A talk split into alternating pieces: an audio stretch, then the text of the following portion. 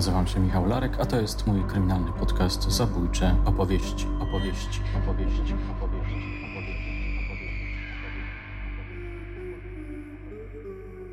Piekielna historia marszałka. Świadek powiedział i zeznał, że w ubiegłym miesiącu lipcu rzeczony Gilles oskarżony udał się do Van na spotkanie z księciem panem i zatrzymał się u niejakiego Lemuła poza murami miasta Van naprzeciw i w pobliżu pałacu biskupiego, w rzeczonym miejscu potocznie zwanym La Motte, któremu to Gillesowi Dere Wspomnianym wyżej Andrzej Bichet wydał chłopca lat około dziesięciu, na którym rzeczony Gilles popełnił i dopuścił się swych ohydnych grzechów rozwiązłości w wyżej opisany sposób. Chłopca tego zaprowadzono do niejakiego Bedena, którego dom stoi przy rynku Van, dość blisko domu rzeczonego Lemois, a właśnie u rzeczonego Bedena byli ulokowani giermkowie rzeczonego Gillesa, oskarżonego.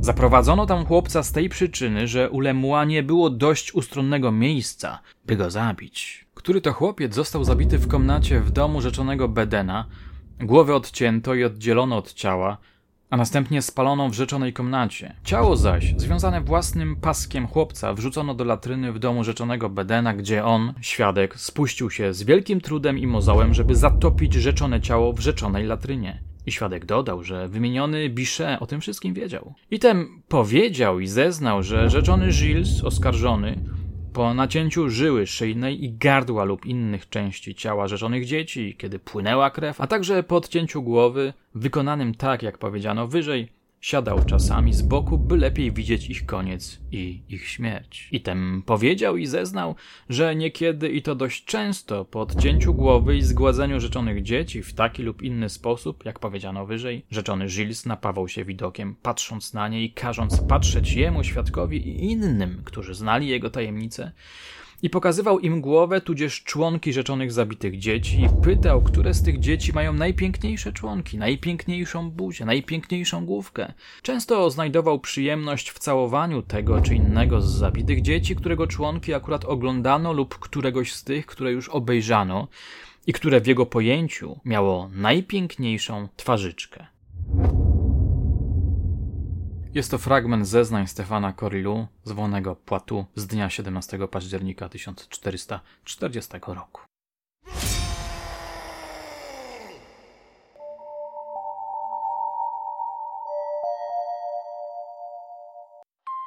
Poprzedni odcinek Zabójczych Opowieści zawierał rozmowę z pisarzem Maciejem Szymczakiem, autorem opowiadania Sinobrody, którego kanwą była historia marszałka Gillesa de Ré. W czasie pracy nad tamtym materiałem mroczna historia tego francuskiego wielmoży zaintrygowała mnie. Postanowiłem wniknąć nieco głębiej w tę historię i przedstawić ją wam z większymi szczegółami. Szukając opracowań, natrafiłem na powieść z końca XIX wieku Tam.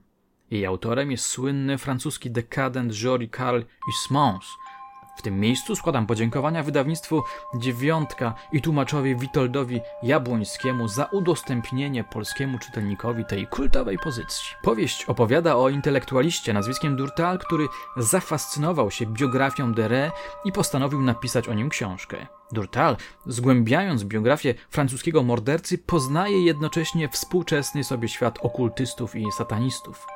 Fascynujące jest to, że Innsmouth nawiązuje do prawdziwych osób i wydarzeń, np. do satanistki Berty de Courrier.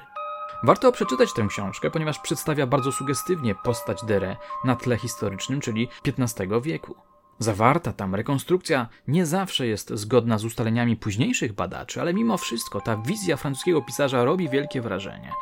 Zanim zacznę swoją opowieść, opartą głównie na książce Michela Erubala Gilles de Ré, powiem wam jeszcze jedną rzecz. Otóż pod koniec tego podcastu pojawi się dobrze znany wam Michał Bayer, który uważa, że Gilles de Ré został wrobiony. Także zostańcie ze mną do końca, moje drogie, moi drodzy, posłuchajcie.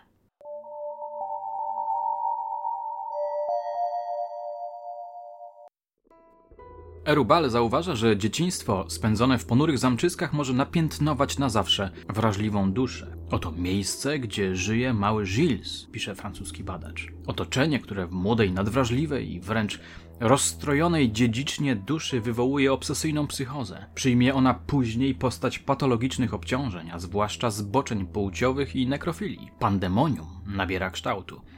Czy to czasem nie przesada? Trudno orzec, ale trzeba dodać, że autor wspomina tutaj również o przygnębieniu, w którym pogrążona była cała Francja. Trwała przecież wojna stuletnia z Anglią, wyniszczająca ją coraz bardziej. Rubal wspomina, że Dere od początku miał wybuchowy charakter. Nie waha się też napisać o wściekłych bestiach czy rozszalałych demonach.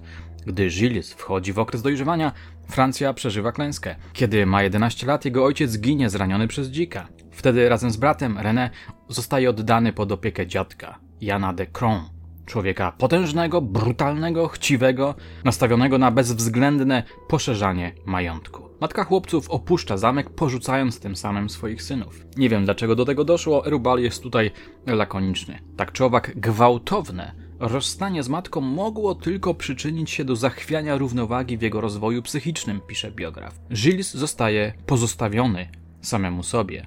Robi co chce, budzi się w nim podobno żądza krwi. Rubal używa bardzo podniosłych słów i jest odważny w swojej interpretacji. Posłuchajcie, od tej pory dzika bestia i młodzieniec stapiają się w jedno. Nierzeczywisty, cichy i wilgotny świat Chantose zawładnął jego umysłem, który stopniowo wyrodnieje. Gilles zdaje się tknięty nyktalopią.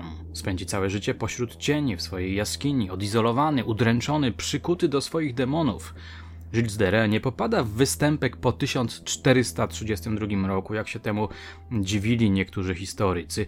Kampania wojenna u boku Joanny d'Arc, zresztą bardzo krótka, jest tylko incydentem w jego życiu antraktem w tragedii.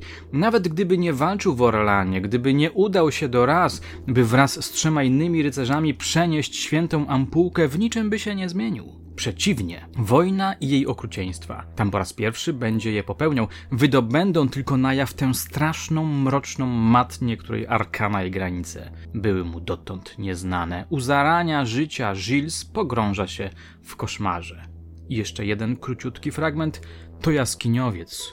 Urodził się w dolnych regionach. Utrata rodziców, brak miłości, czułości, rzetelności w edukacji moralnej, później zaś w dwudziestym roku życia odziedziczenie bajecznej fortuny, która czyni zań nad wyraz uprzywilejowanego młodzieńca, tylko jeszcze pogłębiły otchłań.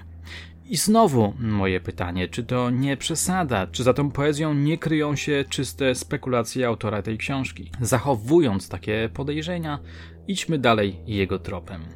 Dere jest homoseksualistą, ma urodę upadłego anioła, manipuluje innymi, Prowadzi rozwiązły tryb życia. Dziadek przyłapuje go na przykład na igraszkach z pięknym paziem. Jest przy tym pojętny, opanowuje łacinę, pochłania książki, m.in. Żywoty Cezarów Swetoniusza, które zawierają opisy orgii seksualnych i okrutnych zbrodni. W końcu przychodzi czas na małżeństwo. Dziadek ma różne pomysły, które zawsze są zorientowane biznesowo, mówiąc współczesnym językiem. Ostatecznie porywa swoją kuzynkę, Katarzynę de Troyes i poślubia ją. Wszelkie kontrowersje z tym przedsięwzięciem zostają załagodzone. Jest rok 1420, Gilles ma 16 lat. W końcu zostaje rycerzem. Bierze udział w bitwach, ujawniając swoje okrucieństwo. Zaczyna zarządzać majątkiem, staje się rozrzutny. Robi jednak karierę, wielką karierę. Staje się ważną osobistością, wkrada się w łaski króla. W 1427 roku przyjmuje na służbę jako pazia Stefana Corillu, który staje się jego kochankiem, a później pomocnikiem w sadystycznych zbrodniach. Cały czas w jego biografii zaznaczają się niespokojne wiatry historii. Przypominam, trwa wojna stuletnia. Ismaus barwnie opisał wroga Francji. Anglia, wypełzając z morza jak mityczny kraken, zarzuciła swoje macki na Bretanię, Normandię, Ile-de-France, część Picardii, niemal całą środkową północ aż do Orleanu i ciągnęła w stronę tego miasta skrajnie wyniszczonego i wynędzniałego. Dere wystawia na własny koszt armię. Bierze udział w kolejnych bitwach. W końcu na scenę wkracza młodziutka i niezwykle odważna Joanna d'Arc. Rusza w stronę obleganego przez Anglików Orlanu. Uważa, że to Bóg ją prowadzi na czele wojska. Nie boi się, że może przez to zostać oskarżona o herezję i zginąć na stosie jako czarownica. Anglia wycofuje się. Dere, który wspierał ją, zostaje marszałkiem. Dziewica orleańska zostaje ranna, dostaje się do niewoli. Wróg więzi ją w baszcie w Rouen. Dere zamierza ją uwolnić, ale to jest ponad jego siły. Wkrótce Joanna d'Arc ginie na stosie. Fama głosi, że marszałek okazał się znakomitym, odważnym rycerzem, ale Erubal uważa, że jego wkład w ową kawalkadę Joanny d'Arc był mierny. Tak czy owak, walczy dalej na rzecz Francji. W 1432 roku umiera jego dziadek. Gilles staje się posiadaczem wielkiej fortuny. Jest jednym z najpotężniejszych wielmożów francuskich. Wydaje się, że ów rok 1432 wyznacza przełom w życiu marszałka. Piekielny przełom.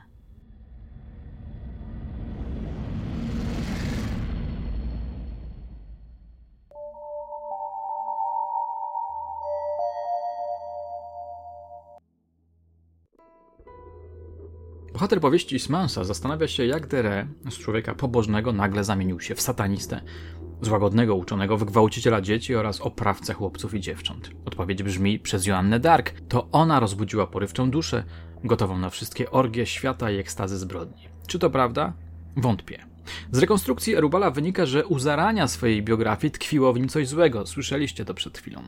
Ale Erubal podsuwa ważną sugestię. Wojna mogła stać się triggerem, zapalnikiem dla jego sadystycznych skłonności. Wracając do przełomowego roku 1432. Jest prawdopodobne, że wtedy Gilles de Rais inauguruje swój makabryczny proceder, porywa dzieci, torturuje je i w okrutny sposób morduje, zaspokajając w ten sposób swoje potrzeby seksualne. O jego morderczej działalności zaczynają wkrótce krążyć plotki – ale on jest zbyt potężnym panem, żeby ktoś z ważnych person wziął je na poważnie i wszczął śledztwo. Bierze udział w kolejnych bitwach, udziela się, jest doceniany. Jeszcze prawie nikt nie wie, że, jak pisze Erubal, Gilles de pogrążył się w ciemnościach. Jest zaiste w piekle. Od kiedy? Mniejsza o to. Chaos jest ponadczasowy. Zakosztował krwi, tak jak zażywa się narkotyku. Wpadł w pułapkę. Jego dusza jest lepka. Tak jak niektórzy słuchają głosu Boga, on słucha głosu szatana. Jak możemy się przekonać, biograf Gilles uwielbia bardzo barwne, patetyczne sformułowania. Przyznam, że coraz mniej im ufam. Ale idźmy dalej. Marszałek w końcu popada w długi. Jego finansowe kłopoty pogłębiają się. Dewastują jego majątek. Żeby się ratować, wyprzedaje dobra, zamki, robi to w sposób niepohamowany. Rodzina jest przerażona i sprawia, że król wydaje edykt zabraniający mu w niektórych miejscach Francji kolejnych wyprzedaży. Gilles rujnuje się, by torturować, gwałcić, mordować, brukać i to li tylko piękno, niewinność, dzieciństwo. Ów człowiek jest nikczemny, pisze Erubal. W końcu Dere próbuje uratować się za pomocą alchemii. Z Florencji sprowadza mistrza Franciszka Prelati, który potrafi wywoływać demony, w tym nieczystego ducha barona. Prace alchemiczne, obcowanie z duchami, morderstwa. Na tych czynnościach koncentruje się Dere, który opuścił dwór, a wraz z nim życie społeczne, polityczne. Jest już właściwie całkowicie zanurzony we własnym satanistyczno-morderczym świecie. W 1439 roku musiał swoją alchemiczną pracownię zniszczyć, ponieważ przestraszył się, że przyszły król, który miał go odwiedzić, odkryje, że para się diabelskim dziełem. Ismaus był zaintrygowany potrójną osobowością Dere. Uważał, że był on dzielnym i uczciwym wojownikiem, wyrafinowanym, zbrodniczym artystą oraz skruszonym grzesznikiem i mistykiem. Jak widzimy, francuski pisarz bardzo mocno uwznioślał czy romantyzował tego zabójcę. Bardzo ciekawe jest to, że w jego opowieści Dere był mordercą niedoskonałym. Nie potrafił przekroczyć pewnego progu. Marząc o wymyślnych torturach, dotarł do granic ludzkiej wyobraźni. Był nienasycony, ale nie mógł osiągnąć ideału. Posłuchajcie. Ponieważ doszedł do kresu, czytamy w powieści tam, zawraca z tej drogi, lecz wtedy ogarniają go wyrzuty sumienia, nie dające mu nigdy spokoju. Nocami pokutuje, Oblegany przez zjawy pomordowanych wyje jak ranny zwierz, biega niespokojnie po zamkowych korytarzach, płacze, pada na kolana, przysięgając Bogu, że dopełni pokuty. Obiecuje pobożne fundacje, zakłada w Maszekul szkołę dla chłopców pod wezwaniem świętych niewiniątek, Mówi, że zamknie się w klasztorze lub pójdzie z pielgrzymką do Jerozolimy, żebrząc w drodze o chleb. Ale w jego kapryśnym i zbłąkanym umyśle idee nakładają się na siebie i znikają, pozostawiając jednak swoje piętno na kolejnych.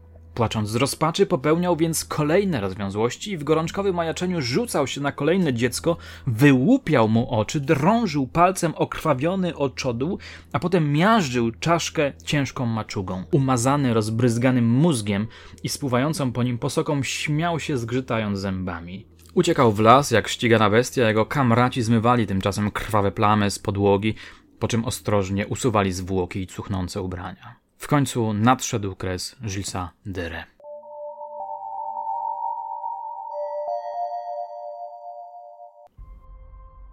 Od pewnego czasu depcze mu po piętach biskup kanclerz Brytanii Jan de Melastrois. Nie lubi go, zazdrości mu. Nie może pogodzić się z tym, że Dere nim gardzi. Od pewnego czasu zbiera opowieści od mieszkańców, których dzieci bezpowrotnie zaginęły i którzy uważają, że stoi za tym Dere.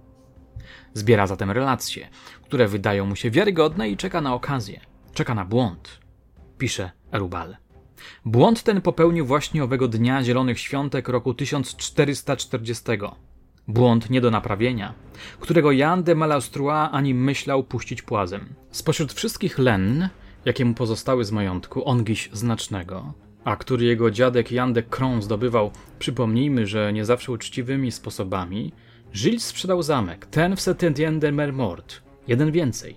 Nabywca, Wilhelm Laferron, skarbnik księcia Bretanii, wysłał swego brata Jana, by objął go w posiadanie. Ów brat był klerykiem z tonsurą, to znaczy człowiekiem kościoła. Czy ludzie skarbnika pod wodzą Jana Leferon poturbowali ludzi pana Nare, gdy weszli do zamku? Czy baron osądził, że nabywcy wystrychnęli go na dudka? Czy zważywszy na jego popędliwość, zastawiono nań pułapkę? Tak czy owak, widząc, że poniewiera się jego ludzi, butny baron musiał wówczas, zdaniem autorów, odsłonić swoje oblicze, żeby się zemścić. Nigdy się tego nie dowiemy. Faktem jest, że owego dnia Zielonych Świątek, pod koniec mszy, miotany wściekłością marszałek z mieczem w garści wtargnął do kościoła Saint-Étienne de Mermort. Jana Leferon wziął jako zakładnika, aby skarbnik zwrócił mu zamek w zamian za uwolnienie brata. Wywleczono biedaka przed kościół, a następnie odprowadzono pod dobrą eskortą do zamku w Saint-Étienne de Mermort, którego klucze Gilles kazał sobie natychmiast oddać. Sprawa stała się poważna. Jan Leferon podlegał bezpośrednio swojemu biskupowi. Tym zaś był nie kto inny, tylko Jan de Melastrois. Melastrois wpływa na księcia, który w porozumieniu z królem uruchamia wymiar sprawiedliwości. 15 września 1440 roku Gilles de zostaje aresztowany. 19 września rusza proces. Zarzuty: wywoływanie demonów, badania alchemiczne, uprawianie sodomii z chłopcami, dziewczynkami przed zabiciem i ich okaleczeniem. W oczach prawa kościelnego jest heretykiem, czarownikiem. Grozi mu ekskomunika. Pamiętajcie, że ten, kto staje w obliczu inkwizycji, nie ma prawa do obrony. Proces prowadzą dwa trybunały, kościelny i świecki. Kościelny ma zająć się herezjami i błędami wiary, świecki porwaniami i morderstwami. Wyrok zostanie wydany przez trzy instancje: Zgromadzenie Duchowe, Zgromadzenie Inkwizycji i Trybunał Świecki. Dumny wielmoża, wściekły na wszystkich, przyznaje się do zbrodni dopiero wtedy, gdy prokurator występuje do sądu o zastosowanie tortur. Oto fragment jego wyjaśnień. Oddawałem nasienie w sposób najbardziej karygodny na brzuchy dzieci, zarówno przed, jak i po ich śmierci, a także podczas ich konania. Niekiedy ja sam, a czasami moi wspólnicy, zwłaszcza Gilles de Slier, imć Roger de Brigueville, rycerz, Henriette, Putois, Rosignol, Poitou i mały Robin, zadawaliśmy tym dzieciom różnego rodzaju katusze. Już to sztyletami, puginałami i nożami odcinaliśmy głowę od ciała. Już to uderzaliśmy je gwałtownie po głowie kijem lub innymi tępimi narzędziami. Już to wieszaliśmy je w mojej komnacie na żerdzi lub haku za pomocą sznurów i dusiliśmy je. A kiedy konały, popełniałem z nimi grzech sodomski w sposób, jaki opisałem. Kiedy te dzieci już nie żyły, całowałem je. Te zaś, które miały piękne główki, najpiękniejsze członki, zostawiałem do podziwiania i stałym okrucieństwem kazałem otwierać ich ciała i rozkoszowałem się widokiem ich wewnętrznych organów. Często też, gdy te dzieci konały, siadałem im na brzuchach i znajdowałem przyjemność w oglądaniu ich agonii. Śmiałem się z tego wraz z Corilu, Poitou i Henrietem, po czym kazałem tym ostatnim palić i spopielać ich trupy.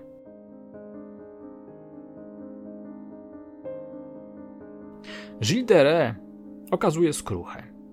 25 października 1440 roku sąd kościelny przekazuje go władzy świeckiej, która skazuje go na karę śmierci, na powieszenie i spalenie.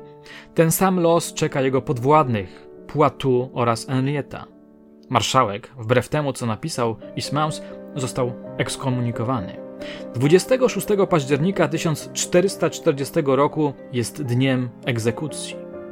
Biją dzwony. Rusza procesja wiernych, na jej końcu kroczy trzech skazańców. Rozlega się profundis, procesja kieruje się w stronę rzeki. Na łące stoją trzy szubienice. Książę i sędzia zasiadają na trybunie. Nastaje cisza. Gilles de zwraca się do swoich podwładnych, poleca im okazanie skruchy i żalu za popełnione zbrodnie. Prokurator de Toucheronde napisał – jego rzeczeni słudzy na krótko przed jego śmiercią powiedzieli mu i prosili go, by był silnym i dzielnym rycerzem w miłości do Boga, mówiąc, by pamiętał o męce, którą Pan nasz cierpiał dla naszego odkupienia, który to Gilles de Ré zmarł w tej skrusze. A zanim ogień otworzył ciało w trumnie i zaniesiono do kościoła karmelitów w Nantes, gdzie go pochowano. I niebawem życzeni Henriet i Poitou zostali powieszeni i spaleni, tak że obrócili się w proch i okazali wielką skruchę i żal za swoje występki. W tej skrusze i żalu wytrwali do końca.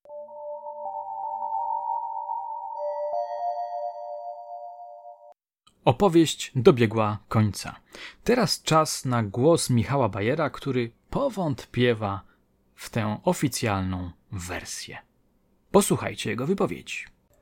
Gilles de Rais, pierwowzór Sinobrodego, jeden z najgorszych seryjnych morderców e, w kartach historii, jednak nie do końca się z tym zgodzę.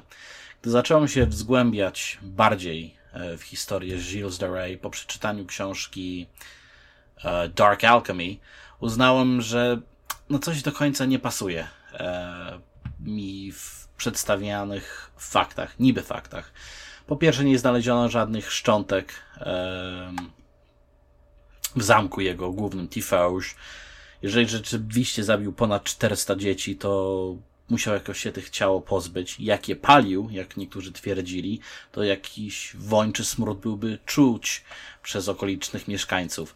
Żadni, ża, żadni z rodziców e, niby porwanych dzieci nigdy nie złożyło żadnych skarg w sądzie na jego temat. Przeciwnie, byli to tylko lokalni wieśniacy, którzy twierdzili, że ktoś tam niby został uprowadzony, ale nie do końca było wiadomo kto.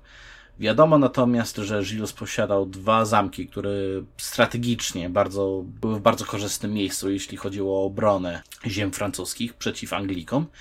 I wiadomo, że największe bogactwo Gillesa nie było jego skarby, czy kolekcja sztuki, czy złoto, które posiadał. Nie, to była właśnie ziemia, którą posiadał i sama ziemia była, no nie lada chrapką dla wielu osób wtedy. Z tej ziemi właśnie czerpano największe bogactwo, nie tylko pod względem uprawy, ale też miejsca kontrolowane strategicznie. Jeżeli nie chciał e, z tych ziem zrezygnować, wiadomo natomiast, że rzeczywiście pało się zainteresowaniem mistycyzmem, e, czarnomagią, prelati oczywiście się tutaj pojawia i wiemy, że alchemia bardzo go interesowała. Rzeczywiście próbował zmienić ołów w złoto, no ale proszę pamiętać, że w tamtych czasach wiele osób rzeczywiście wierzyło w alchemię. Alchemia taki bardzo e, toporny pierwowzór naszej obecnej dziś e, nauki. Więc, więc do, do, nie, nie od razu to skasuje człowieka, myślę, na, na, na szafot a moim zdaniem więcej jest tutaj niepewności i chęci takiego sensacjonalizmu, bo przez lata wiadomo, trudno się dokopać e, do pewnej prawdy. Dlatego na przykład Elżbieta Batory została zawsze, dostanie na dziś zapisana zawsze jako krwiożercza morderczyni, która kąpała się w krwi, choć tak rzeczywiście nie było. Vlad Tepesz, dzięki powieści Stokera, to był krwiożerczy wampir, których, e, który nabijał ludzi na pal, jak tylko źle na niego spojrzeli, a nie jako bohater e, Rumunii. Więc Myślę, że mam tutaj podobną trochę e, sytuację z Gillesem, który wiadomo w ramię w ramię tak naprawdę walczył z Joanną e, Ark i powstała tutaj dość taka niesłusznie oczerniana postać. Proszę też pamiętać, że na przykład w Anglii w XVII wieku, gdy Matthew Hopkins polował na czarownicę, to też niby miał dowody na przeróżne objawienia się wiedźm czy czarnoksiężników. I oczywiście było to wysane z palca stek bzdur i wiele osób zostało zabitych właśnie poprzez takich, no, profesjonalnych poszukiwaczy, e, młoty tak zwane na czarownicę. I myślę, że w przypadku Gilles jest pewna tutaj też podstawa, bo jeżeli jedyny dowód fizyczny, jaki posiadamy, to jest jakaś kubka popiołu i zakrwawiony fartuch, no to nie są to wystarczające dowody moim zdaniem. Oczywiście trudno teraz to udowodnić, bo minęło naprawdę wiele lat od e, tych wydarzeń i historia przerodziła się w legendę i łatwiej jest uwierzyć w fakt, że rzeczywiście e, istniał jakiś szalony wojownik, który zaczął wierzyć w magię i demony, barony i przeróżne potworności wyrżną 400 dzieci, gdy prawda może być po prostu taka, że był to człowiek, niewłaściwy człowiek w niewłaściwym miejscu i trzeba było się go pozbyć, ponieważ posiadał on coś, na, na czymś komu bardzo zależało.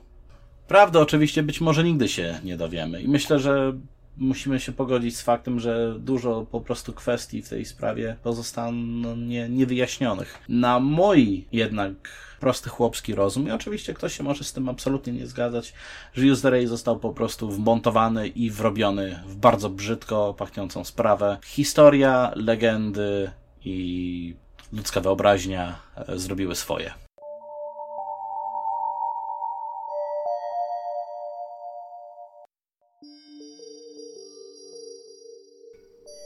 Ciekawy punkt widzenia, prawda? Napiszcie w komentarzach albo w mailach, co wy o tym sądzicie.